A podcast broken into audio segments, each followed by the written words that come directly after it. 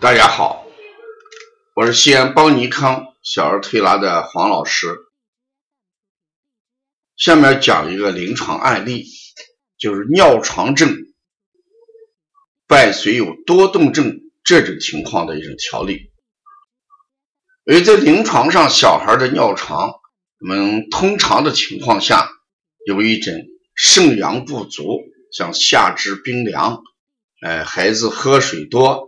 一喝水不憋尿，而且这个尿床的情况是尿量大，哎，味道淡，遇到寒冷的时候加重，这种尿床就是肾阳不足的尿床。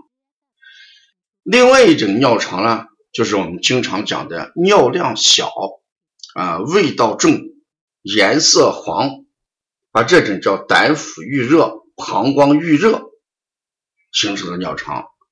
说胆腑郁热，呃，导致这个膀胱受迫，而形成这种尿量小的尿床，我们按热症作为热症来处理。临床上还有激烈而形成的什么尿床，就是呃腰椎这个脊骨呃出现了这个生长性的裂纹，而压迫什么膀胱形成的尿床。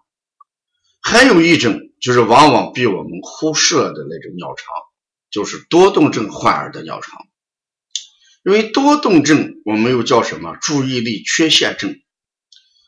它不光是表现在孩子动作上的多动，就是摸一摸，拉一翻一翻，跑来跑去，老是静不下心来啊，好动。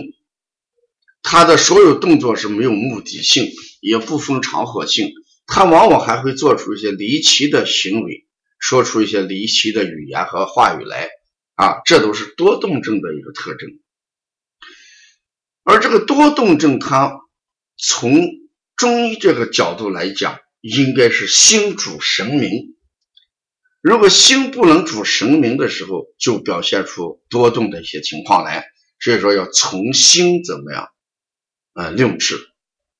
如果多动症，伴随着遗尿、尿床这种情况，我们如何给他做呃对症治疗？如果这个孩子尿床伴随着多动，而且这个多动的时候是以动作为主要的，叫静不下来、跑来跑去啊，做的动作让人匪夷所思。这种情况伴随着舌红、烦躁、易激惹，就是我们说的心肝火旺型这种多动症。这种多动症我们要以清心养肝来解决。如果把这个心肝火旺这个情况解决之后，呃，这种尿床也会怎么样得到控制？还有一种多动症，他坐着不动。坐在沙发上不起来，啊，嗯，看电视也看不进去，自己也烦躁，做作业很慢，注意力不集中，听不清老师在讲什么。这种虽然不动而注意力缺陷，这种情况我们一般都认为是心脾两虚的多动症。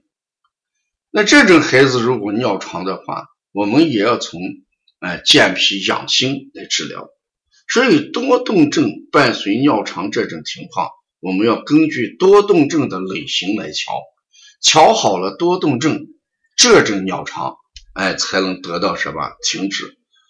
因为尿也是一个动的动作，跟多动症当中的吐唾沫有同样的一个嗯类型。你看有些人这个不管什么情况下，老爱吐唾沫。